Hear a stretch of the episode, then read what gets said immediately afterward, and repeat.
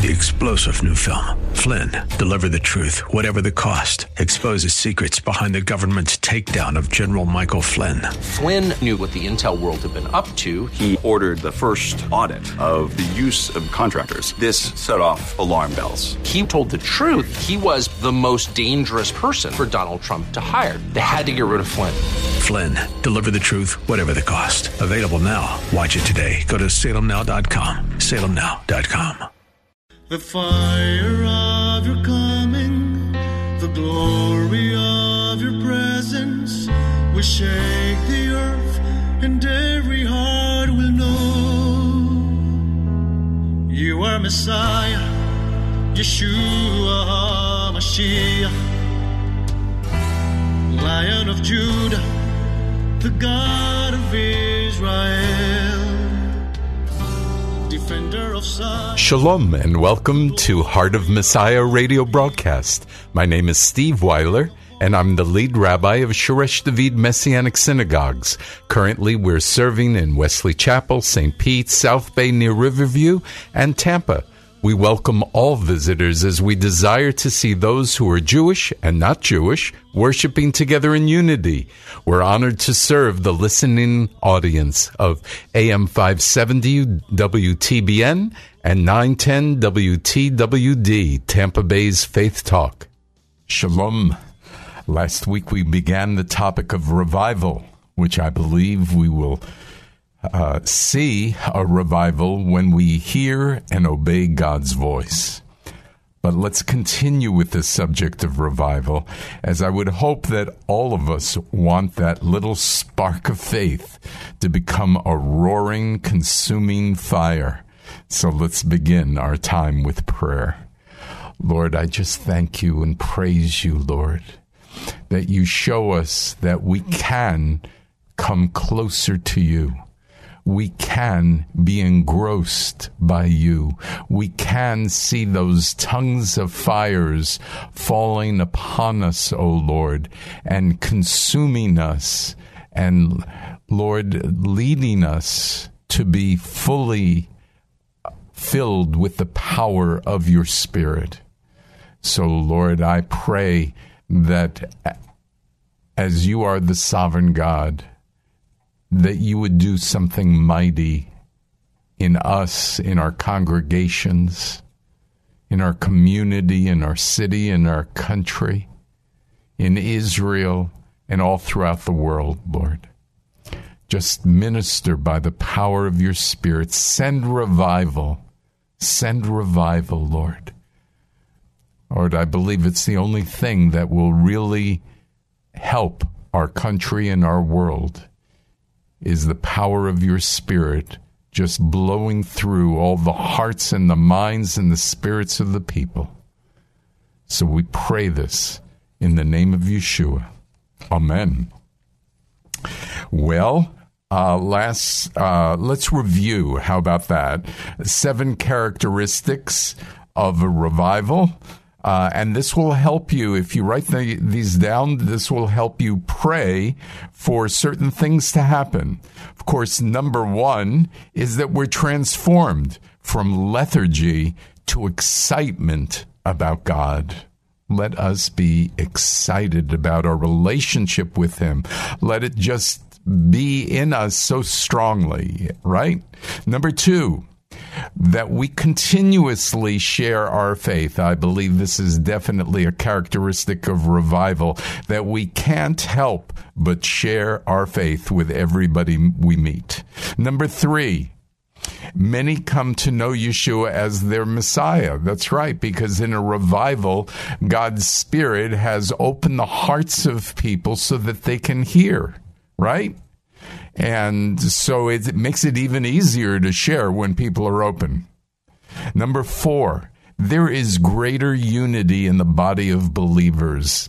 You know, the whole theological differences and stuff, they don't seem to matter as much when you are fully engrossed with God. When the power of God is upon you, you just care about that and and who God is and and so everybody around you, there's a much greater unity. Number 5 spiritual gifts seem to appear in much greater intensity and much greater frequency and in more people. And so we long for the gifts that will encourage the body of believers. Absolutely. Six, we have a greater ability to overcome sin. Now, this is a difficult area because many of us are not honest. uh, come on, can we be real? Many of us are not honest. You know, most of us can hide our sins, and so we don't have to talk about them, deal with them, or anything else. And we also because they are reoccurring sins often, we allow them to reoccur because, but I believe in a revival, we have greater power to overcome sin.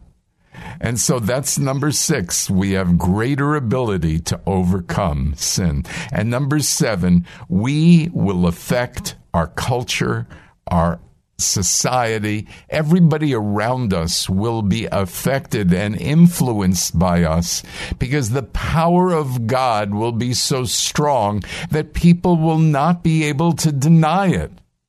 So when we pray for revival, we are praying for these and more things, but these seven, I think, are key things to pray for as we ask God to revive us. Amen? Now, for me personally, revival is when my life becomes all about God and my relation my relationship with him is about my continuous expectation that he's pouring out his spirit on me and that my focus is continually on him. So that for me would be personal revival. Revival has to be about my excitement about God. I push the world away so that I can have more time with the Lord. I have great joy in his attributes and who he is. I'm motivated to be with him more, to receive from him more, to acknowledge him more. And as a result, he drenches me with his spirit. So, the most important thing about revival is God and my time with Him. Picture it this way when I was young, before I was married, right? When I went on a date, my heart was pounding as I anticipated our relationship. Can you remember that far back, guys? every move we made, every gesture caused amazingly great anticipation. I was consumed by my date, and very little could distract me from this time we were spending together. Well, would that be a description of my time and relationship with the Lord today? Eh, maybe not. No, I don't think so. I want God to be first in my life in the true sense of the word. I want to be so excited about our relationship that I won't be distracted by the world or tempted by worldly things. Okay. So we look at scripture and we see Revelation 2 4. But this I have against you, this is God speaking, that you have forsaken your first love. Remember then from where you have fallen, repent and do the deeds you did at first. If not, I will come to you and remove your menorah or your light from its place unless you repent. So I'm picturing that repentance is one of God's ways of getting us to become revived. We are to first uh, acknowledge our sin, repent of our sin, and then we are to expect God to minister to us as he did with our first love, right? And when he was our first love. So I then look at myself and say that as a result of revival, this is what I expect to experience, and this is what I will look like as I have this intense, exhilarating relationship and time with God. So, my heart, as a result of revival, I desire to be like Isaiah 61, 1 through 4, which I'm going to pray over these next 15 days, and I'll tell you why in a moment. But it goes like this the Ruach, or the, the, the Spirit of the Lord God, is on me because the Lord has anointed me to proclaim good news to the poor. So, right then, you see part of it. I am to proclaim good news to the poor, and God's going to anoint me to do that. He has sent me to bind up the brokenhearted, to proclaim liberty to captives and the opening of the prison to those who are bound, to proclaim the year of Adonai's favor and the day of our God's vengeance to comfort all who mourn, to console those who mourn in Zion, to give them beauty for ashes, the oil of joy for mourning, the garment of praise for the spirit of heaviness, that they might be called oaks of righteousness, the planting of Adonai, that he may be glorified. They will rebuild the ancient ruins. They will restore former desolations. They will repair the ruined cities, the desolations of many ger- generations. Wow. To me, this is revival. Why?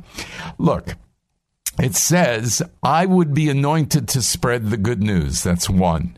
Number two, I would see miracles as people are saved and set free from the bondage that they have. Don't you know people with bondage, right? Who are in bondage. I, I, I'd love to see them set free, right? And that's what I believe revival does. And that's what this scripture talks about. I would be able to comfort those who mourn, including Jews who mourn, giving them beauty, joy, and a spirit of praise. Oh, wouldn't you love to be that encouraging that you could affect people in such a way? That's why I love this scripture. Number four, I would disciple people and others would see those people that I've discipled, that I've ministered to, and they would call those people oaks of righteousness. Wow. Just imagine that if you were discipling somebody and somebody else came by and said, Wow, you did an amazing job, that person is an oak of righteousness. And number five, I would be glorifying God because everyone would know that He did the planting. I would let everybody know that it's all about Him and what He did, His planting. Number six, I would see the results of my work as cities that were desolate for a long time would be repaired by those I worked with. Now, look, uh, we're in the political arena, even these days, we're talking about cities. And here, let me read it from the scripture again, just so you understand that when we are focused on blessing and helping and encouraging people, the result is this in verse 4 they will rebuild the ancient ruins they will restore former desolations. They will repair the ruined cities, the desolations of many generations. Doesn't that sound like today's world? And wouldn't you like to see people going into the cities to do that? And I believe as we minister to people and disciple them, God will give them that burden. And we should pray this. This to me is revival. This is what I'm praying for personally and corporately. And yet, there are other scriptures that challenge me to see if I'm truly revived, like Titus 2 11 and 12. Because uh, if I'm in a revival, I would have these characteristics too. Verse 11 For the grace of God has appeared, bringing salvation to all men, training us to deny ungodliness and worldly desires, and to live in a manner that is self controlled and righteous and godly in the present age. Well, I would want to be a part of God's plan to bring salvation to all men. This again is part of revival. I would deny ungodliness and worldly desires. I'd have self control. hey, how about that? I would be righteous and godly even in this present age. Did I say ungodly or godly? I hope I said godly. Okay, I would be righteous and godly in the present age. Okay. Now, another characteristic of a revival that I expect to see in me is a love for others, described in 1 Corinthians 13 4 through 8. Love is patient, kind, it does not envy Ooh, that's a big one, isn't it? it does not brag. It's not puffed up. It does not behave inappropriately. Hmm.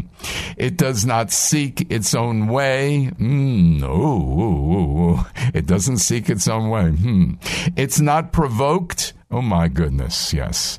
It keeps no account of wrong. It does not rejoice over injustice, but rejoices in the truth. It bears all things, believes all things, hopes all things. It endures all things. Love never fails. And this is the kind of love that we should be receiving in a revival God's love.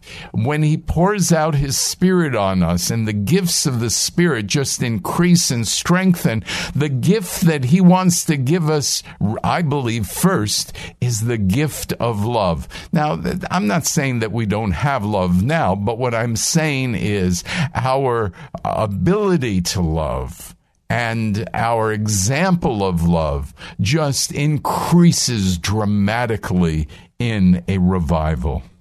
Revival boils down to the basics that I'm always seemingly going back to God's three commandments. If I were to get even close to the, these three commandments correctly, I'm clearly would be in a revival. Number one, love God. Number two, love people and all people. And number three, share God's love with everyone. Those three commandments will tell us if we're in revival. And it doesn't matter what else is going on in our life. It doesn't matter what situations arise.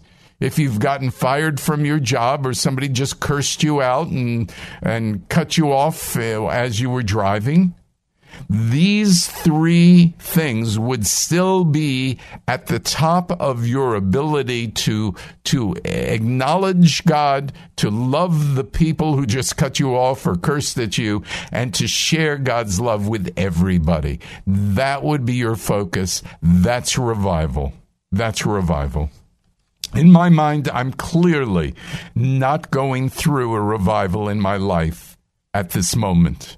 I realize to a large extent revival t- depends on God. I get that. His time and his purpose and so on.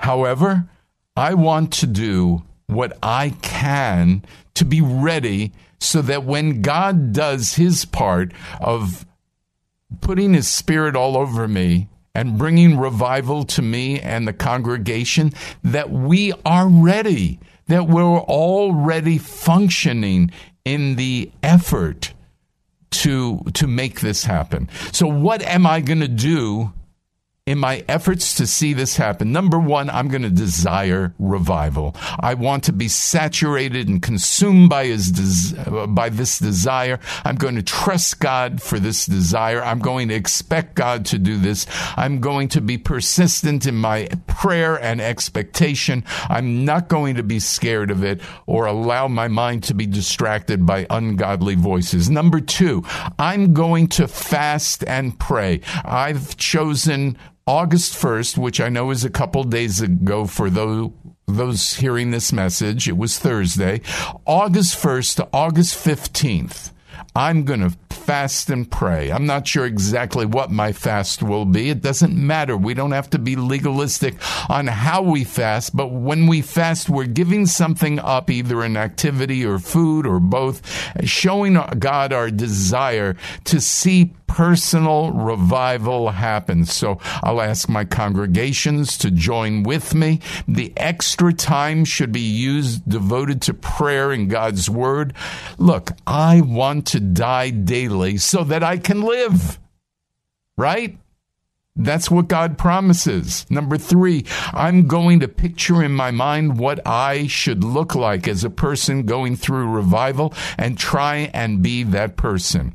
Now, last week I talked about those awful words, fake it till I make it, but I really believe this is part of trusting God. And, and look, I might not feel this way at the moment, but I want it and I'm going to try and be that even if I don't feel that way and in trusting in God and His Word more than feelings or consequences. Look, we all know the scripture, Second Chronicles 7.14. When my people over whom my name is called humble themselves and pray and seek my face, turn from their evil ways, then I will hear from heaven, will forgive their sin and will heal their land. Look, I am called by God's name. I'm going to use this scripture. I'm going to pray it. I will humbly humble myself by fasting fasting. I will pray more. I will seek God's face by listening uh, to Him and more closely to His voice and devote more time to Him. I will seek to die to myself in order not to sin against the Lord more than my usual effort. Lord, you have promised that you'll hear my voice, forgive my sin, and heal my land. Number four, most of all, I'm going to try and clear my deck. You know what I mean by that? You know, when Jonah was in the boat and there was a terrible storm, the first thing they sought to do was throw everything overboard to make the boat lighter. Well, I'm trying to throw all my junk overboard. in these 15 days, I don't want to worry about things. I don't want to be anxious about things. Whatever junk comes my way, I'm going to try and throw it overboard and I'm going to focus on prayer and fasting. I will, uh, I will just seek to not be weighted down of the, by my cares and the cares of even other people in this time. I want to focus with God and my relationship with Him through Yeshua, my Messiah. I believe that the only thing that can heal our land is revival. Lord, send revival. Our homes need revival. Our churches and synagogues need revival. This nation and the world need revival. Military power can bring revival. No economic upturn brings revival. No election can bring revival. Revival is a sovereign move of God. And when believers are revived, they live more consistently. They make their homes uh, more holy and happy. And, and this leads the ungodly to envy them and to inquire after their secret.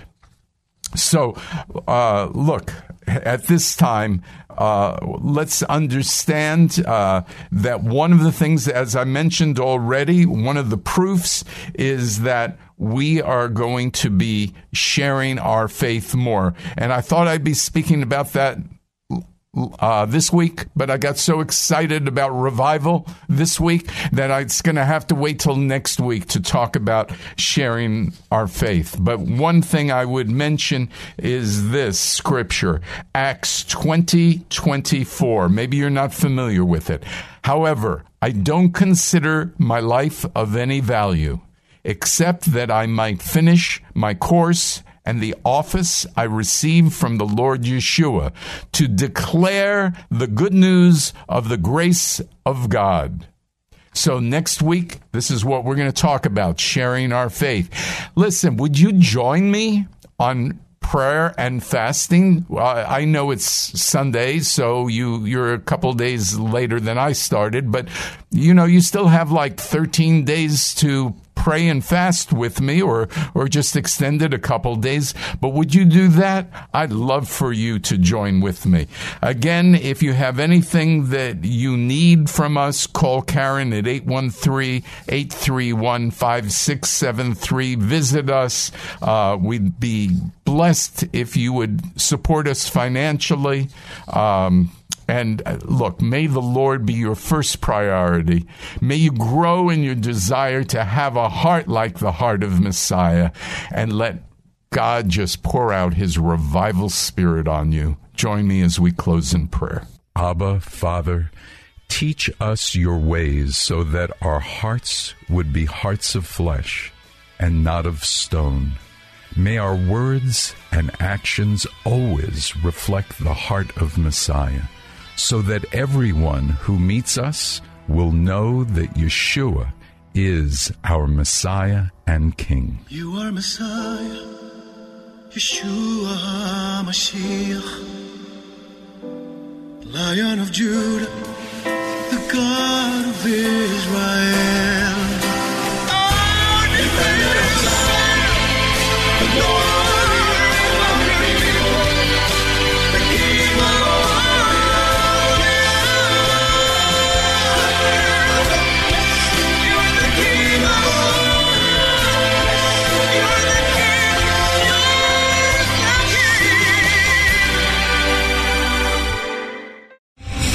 Star general Michael J. Flynn, head of the Pentagon Intelligence Agency, knew all the government's dirty secrets. He was one of the most respected generals in the military. Flynn knew what the intel world had been up to. He understood its funding. He ordered the first audit of the use of contractors. This set off alarm bells. The explosive new documentary, Flynn, Deliver the Truth, Whatever the Cost, and covers the facts behind this scandal. Flynn told the truth. He was the most dangerous person for Donald Trump to hire. I find out the worst enemy that I'm going to face in my life is right here in America. They took my assessment and they wanted me to change it. And I was like, I'm not changing it. They had to get rid of Flynn.